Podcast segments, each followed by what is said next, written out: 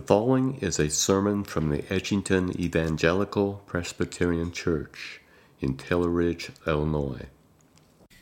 Well, it's time to open together to the book of Revelation for the final time in our Advent sermon series. The sermon series was always planned to run past Christmas and into the last uh, Sunday of December today, uh, and that is because we wanted to, to hit this high point in chapter 19. So, open with me to Revelation 19.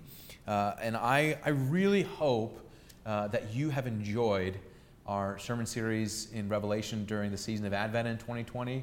It's been a delight to, to hear from some of you and some of your feedback and thoughts. Some of the responses that said, you know, when we first said we were going to do Advent and Revelation, it seemed like a, a real puzzle as to why we would do that or how it could possibly make sense. Uh, but I hope that you have been encouraged and challenged and stretched and, and given uh, hope and peace at the thought of Christ triumphant in the book of Revelation. And that's been our big theme Christ triumphant. Well, we come now to the, the second half of our victory of Christmas uh, in the second half of Revelation 19.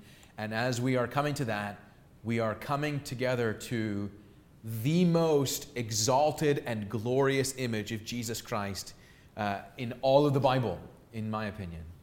Uh, we've seen him in Revelation 1 in his majesty. We have seen him throughout uh, chapter 4 and 5 and 7 and 12 as he is worshiped in heaven's throne room. But here in chapter 19, we see the most exalted image of the glorious Christ, the triumphant Christ and we want to get right to that this morning. So if you've got your Bible open, let's uh, pray and ask God's blessing upon the scriptures that we might understand them as He's given them to us this morning. Let's pray.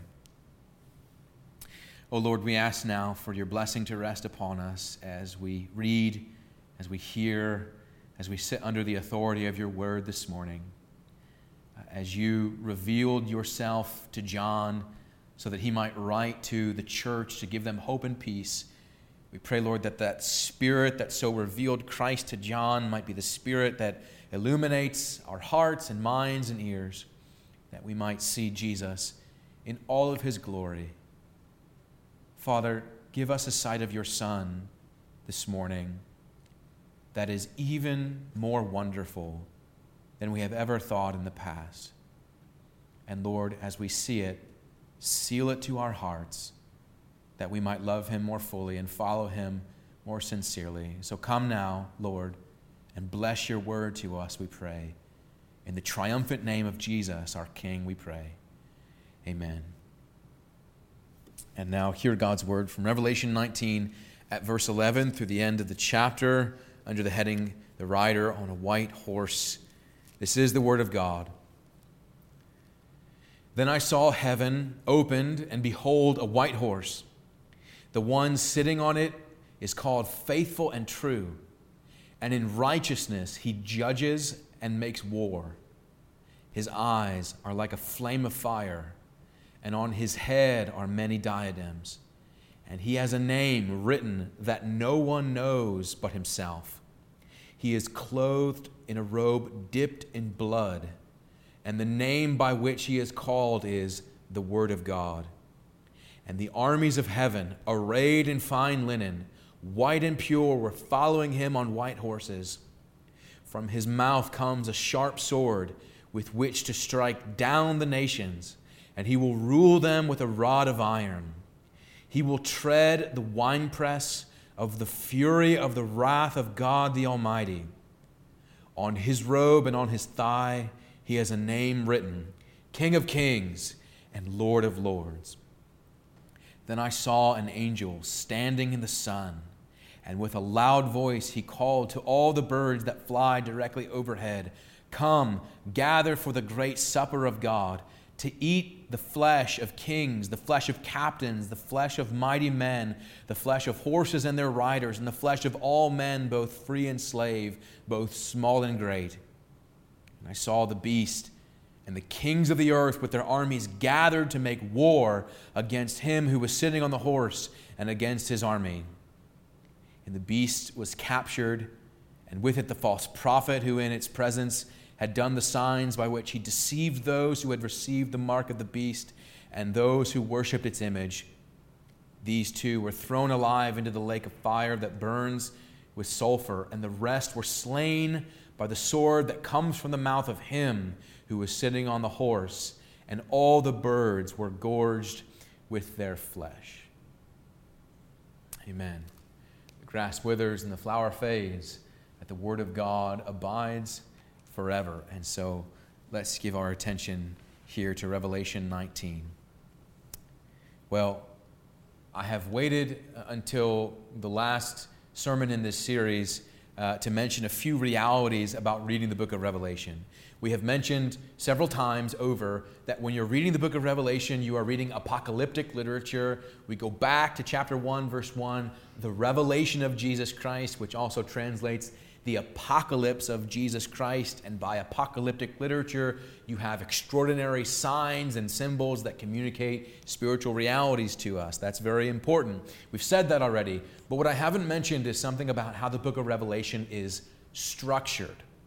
The book of Revelation has a very particular structure that, by understanding it, will help us to interpret and recognize how the book of Revelation tells the story of God.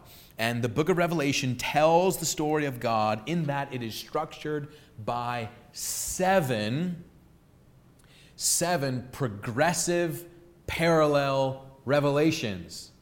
Seven progressive parallel revelations. What I mean by that is that seven, seven different distinct sections telling a progressive story, meaning more and more detail as you go each time, telling the same parallel storyline, meaning seven different ways in the book of Revelation, the exact same story is told about the time between the first and second comings of Jesus Christ.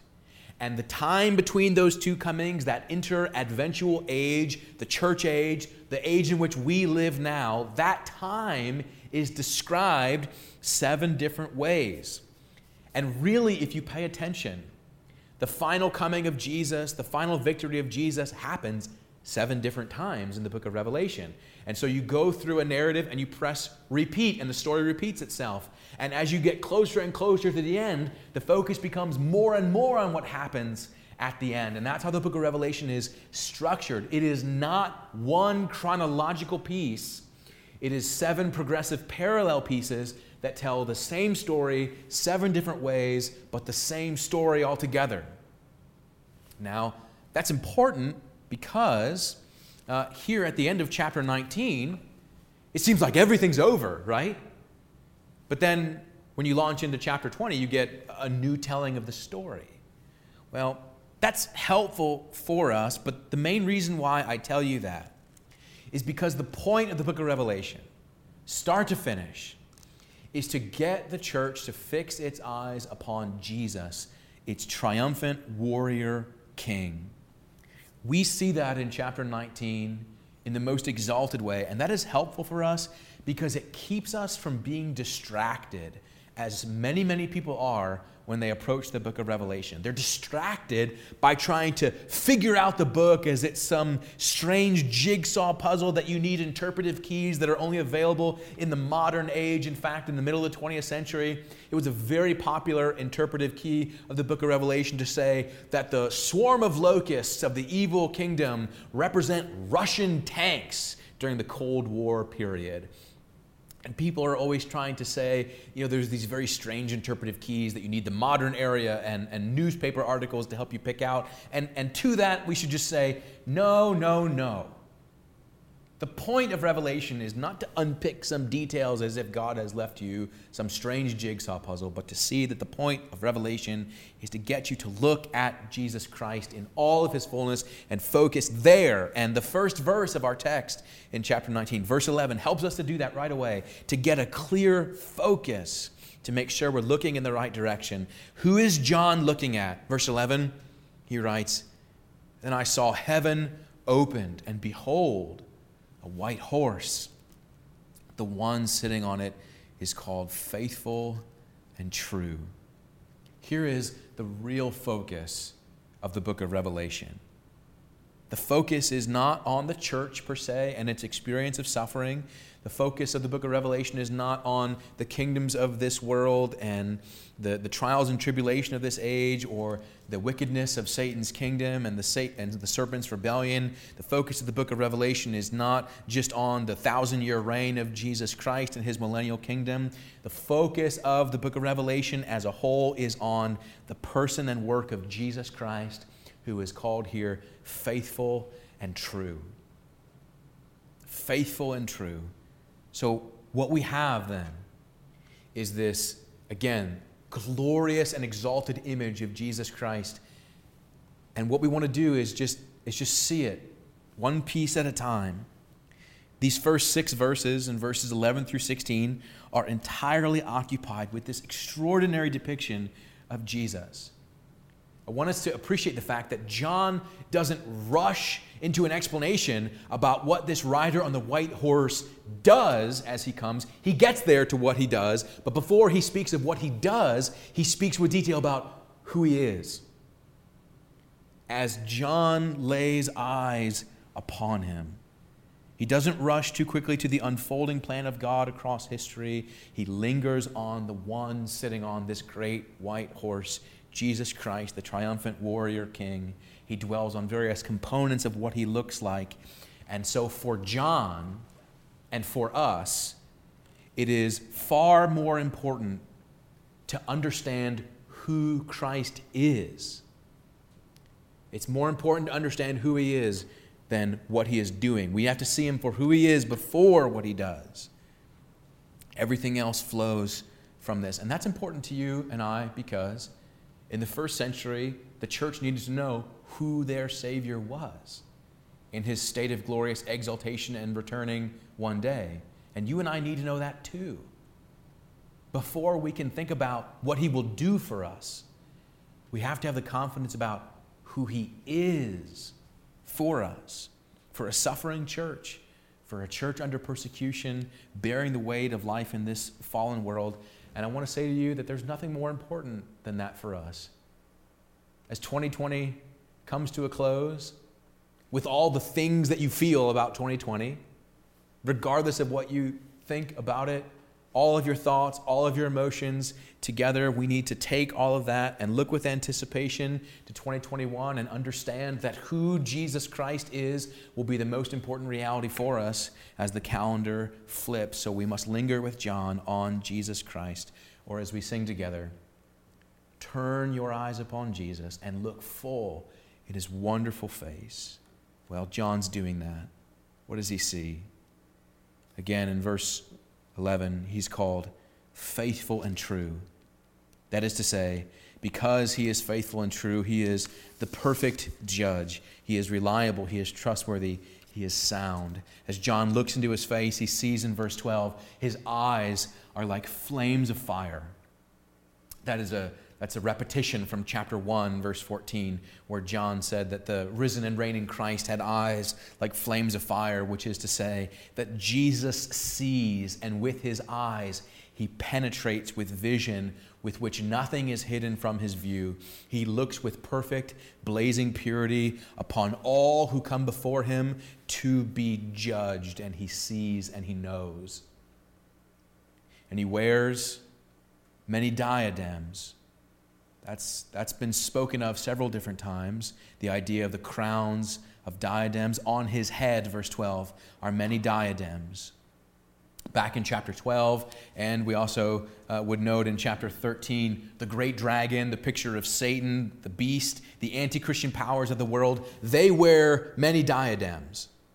But we said that when we saw their diadems, they were false assertions of authority, false claims of arrogated authority. Their kingdoms are that of rivalry and rebellion. But Jesus, John is saying, is the true king, the true king of kings. And all the crowns of the land belong to him as their rightful Lord, as he has upon his head the crown of many diadems. And more than that, you remember how back in chapter 4, the 24 elders, they fall down before the throne and they cast their crowns at the feet of Jesus, worshiping him, saying, Worthy are you, O Lord and our God, to receive honor and glory. And that image of the elders casting their crowns, throwing them down at the feet of Jesus, is a powerful image of believers surrendering themselves to the lordship of Christ, saying, You are King and you are Lord. And so here at the end, Jesus wears the crown that is representative of all crowns as he wears the crowns of believers upon his head, that he is king not only of all nations, but he is king of your life, is what his crown represents. He is your king. And do you notice at the end of verse 12, he says that he has a name written that no one knows but himself. What a fascinating description that is right? because we think we, we know about Jesus' various names. We even know of them from the prophecies of the Old Testament Mighty God, Everlasting Father, the Prince of Peace. Right? These are names the Shepherd, the Savior, the Redeemer, the Merciful One, King of Kings. These are all names that we call Jesus, and rightfully so. But John says that he has a name which you and I don't know, a name that he only knows but himself. That is to say, that although Jesus Christ has revealed himself to us in the scriptures, and although you, by his mercy, may know him truly, and by God's grace, you may grow to know him more and more profoundly and deeply, nevertheless, you will never be able to know Jesus Christ exhaustively. Meaning that there are depths of wisdom and insight in Jesus Christ that will never be found. Infinite depths that you will gaze upon and never find the bottom. And I think that that is moving us to the point, really, of the everlasting joy of every citizen of the new heavens and new earth to spend eternity together discovering more and more of the wonders of our Savior. If you've ever stood on uh, the shore of an ocean and looked upon the waves as they come lapping up onto the sand, wave after wave after wave, if one wave turns into the next and recedes and comes up again, and you might stand there and look out the vast, infinite horizon, and you wonder where does one wave begin and one wave end? And isn't this just this vast picture this infinite lapping of the waves on an ocean. Where is the beginning? Where is the end? And John is saying to know Jesus Christ in infinite fullness is to be amazed at him and find no bottom to the infinite nature of his mercies and wonders. You will spend eternity seeing the mystery of his glorious person, one God here in humanity with two distinct natures, his humanity and his divinity together, inseparable, not mixed, undivided in one person, Jesus Christ. There are depths of mystery and wonder in Jesus Christ that only he can fathom. He has a name that only he knows, and it will be our eternal joy to explore his majesty and his divinity and his mercy and his kindness and his patience and his grace to us forever down to the infinite ages of what awaits those who love him in this age is an infinite eternity of beholding the face of Jesus with wonder. Look at verse 13. John says, This glorious Christ who is upon a white horse, who comes to judge and make war, verse 13 says that he is clothed with a robe that is dipped in blood. And you might think that that, kind of confounds the image of the whiteness and the purity. But why? Why is there blood on the robe?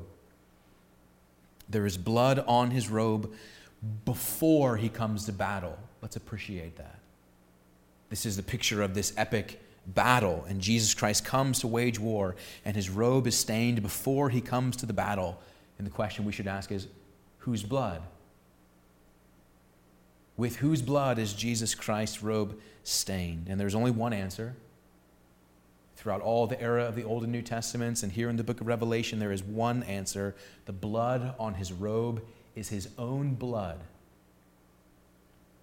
stained with his own blood. The great truth that we must never lose sight of is that Jesus Christ reigns and conquers as the great warrior king, not because he is going to win a battle that is still yet to be fought, but because he has already triumphed in fullness by the blood of his cross. He has won the decisive victory at the cross and by his resurrection. He triumphs by his own blood. We triumph by his blood. He has shed his own blood and he is already triumphant and he rides to the final warfare with his robes stained in the blood of his own victory. And he is called, at the end of verse 13, the Word of God.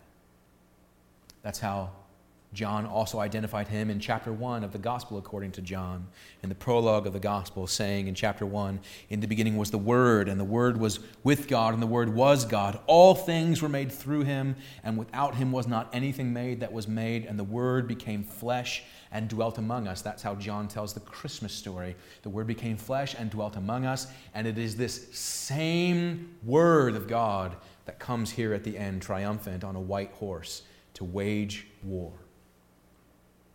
Can you hold those things together in your mind, in your heart? Can you hold the Christ of Bethlehem together with the, the Christ of triumphant procession to Jerusalem, humble and mounted on the foal, the colt of a donkey? And here now in the book of Revelation, mounted upon a steed, but this time not in the humility of a donkey, but in the exalted majesty of a war horse. Can you hold all of Christ together in this way? Because that's who he is. The one who comes riding onto the battlefield of human history, the Word of God, the one who reveals God, who is God, who makes all things. It makes sense then that the armies of heaven follow him as he goes out. Verse 14 says, The armies of heaven, arrayed in fine linen, white and pure, in the righteousness of Christ, follow him on white horses.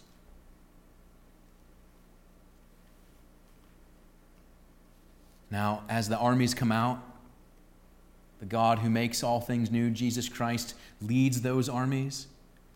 And the question, the big question that the book of Revelation is asking is who can stand against this great king?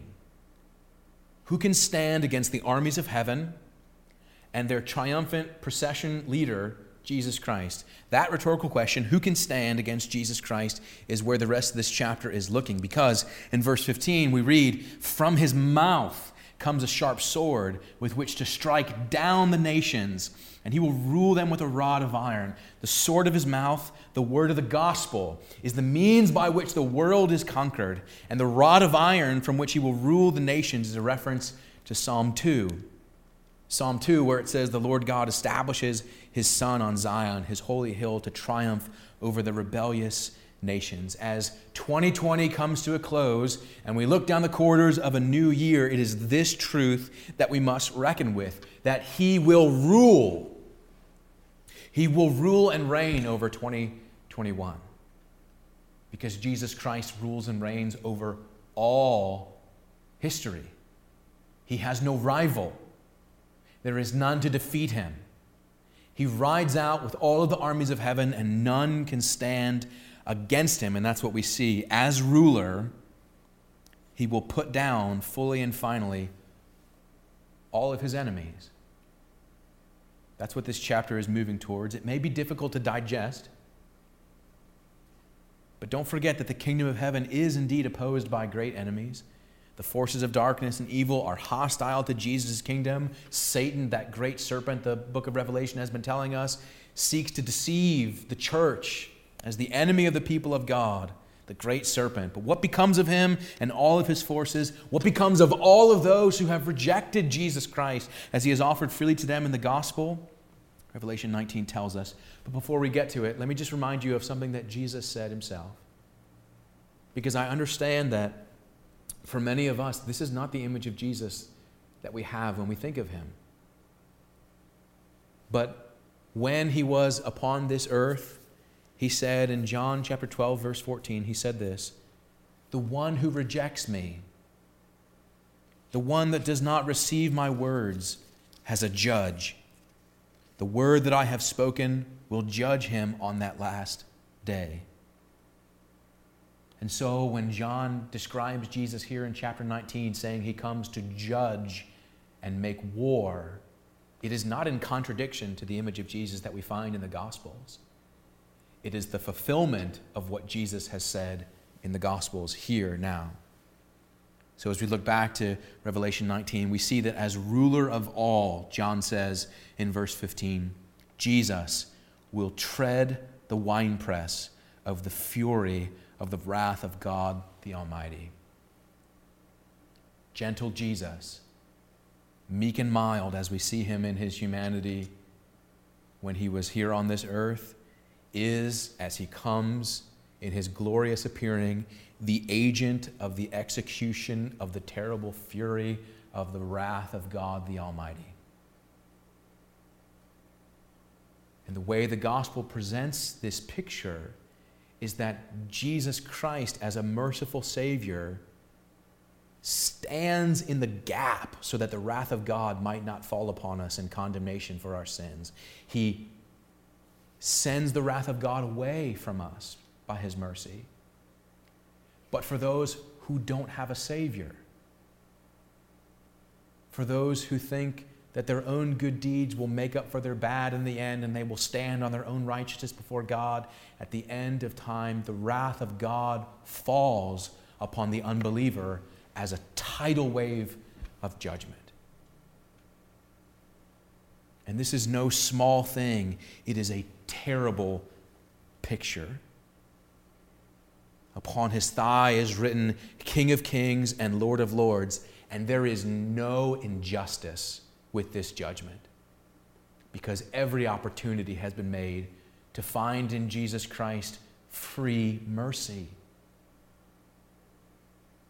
You do not have to face the judgment of God if you would but come to Jesus Christ for forgiveness. But if you deny Jesus Christ, if you forsake him, you will find the terror of the wrath of God. Look at the effect of what happens as he rides forth in verses 17 to 21. There are two suppers in, in this chapter. Earlier in chapter 19, we saw the marriage feast of the Lamb.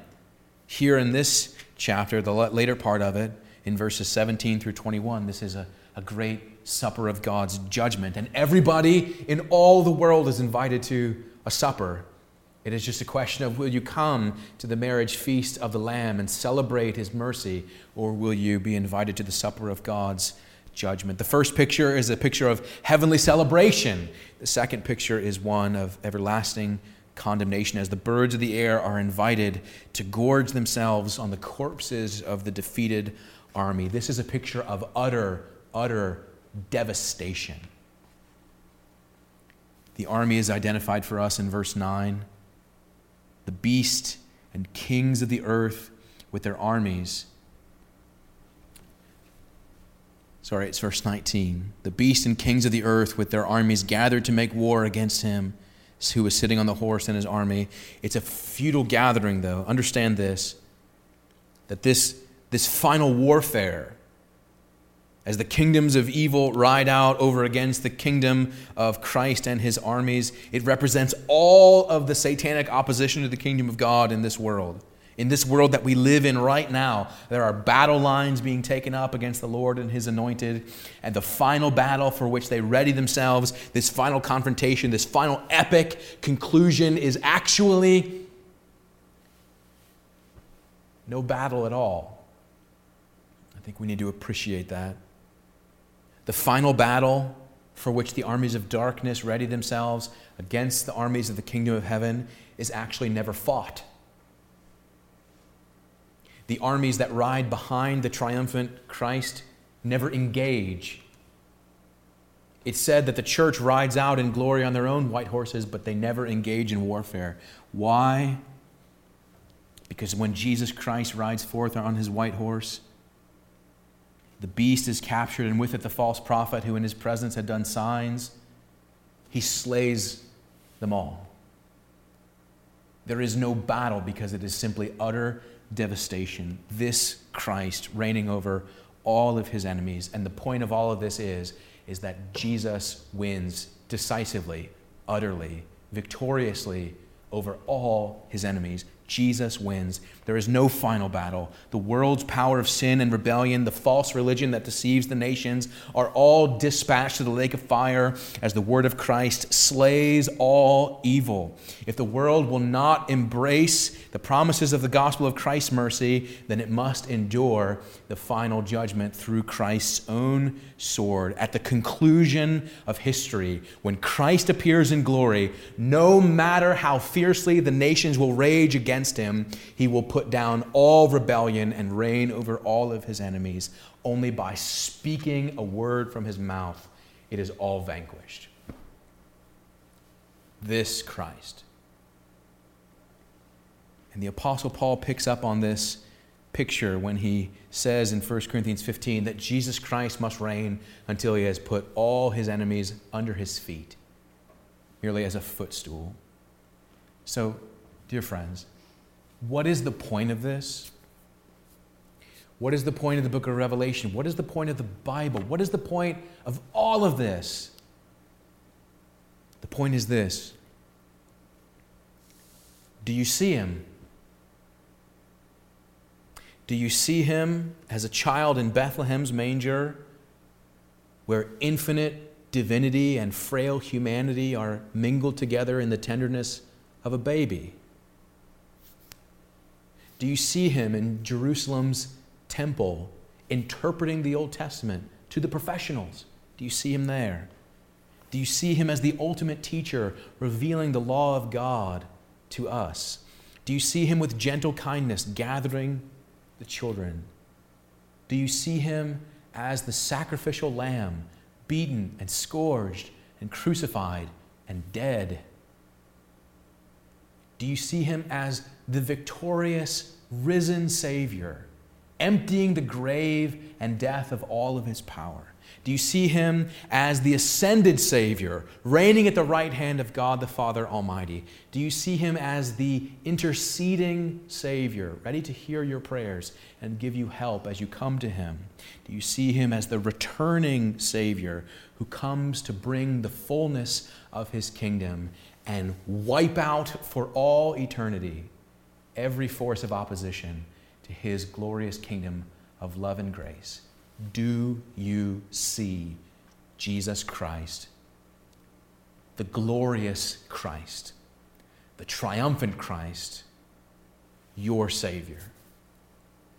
The response to that is simply to say, Hallelujah! What a Savior He is. Lord, bring your kingdom, and may it come in my life, in your life and in the lives of all those who love the Lord Jesus. Let us pray. Oh Lord, as we fix our gaze upon you, and we say that you are the glorious Christ, the triumphant one who rules all history and therefore rules our lives. Lord, reign in us fill us with love for you, we pray. In your matchless name, amen. Thank you for listening to today's sermon. If you would like more information about our church or its ministries, please visit edgingtonepc.org. May God bless and keep you.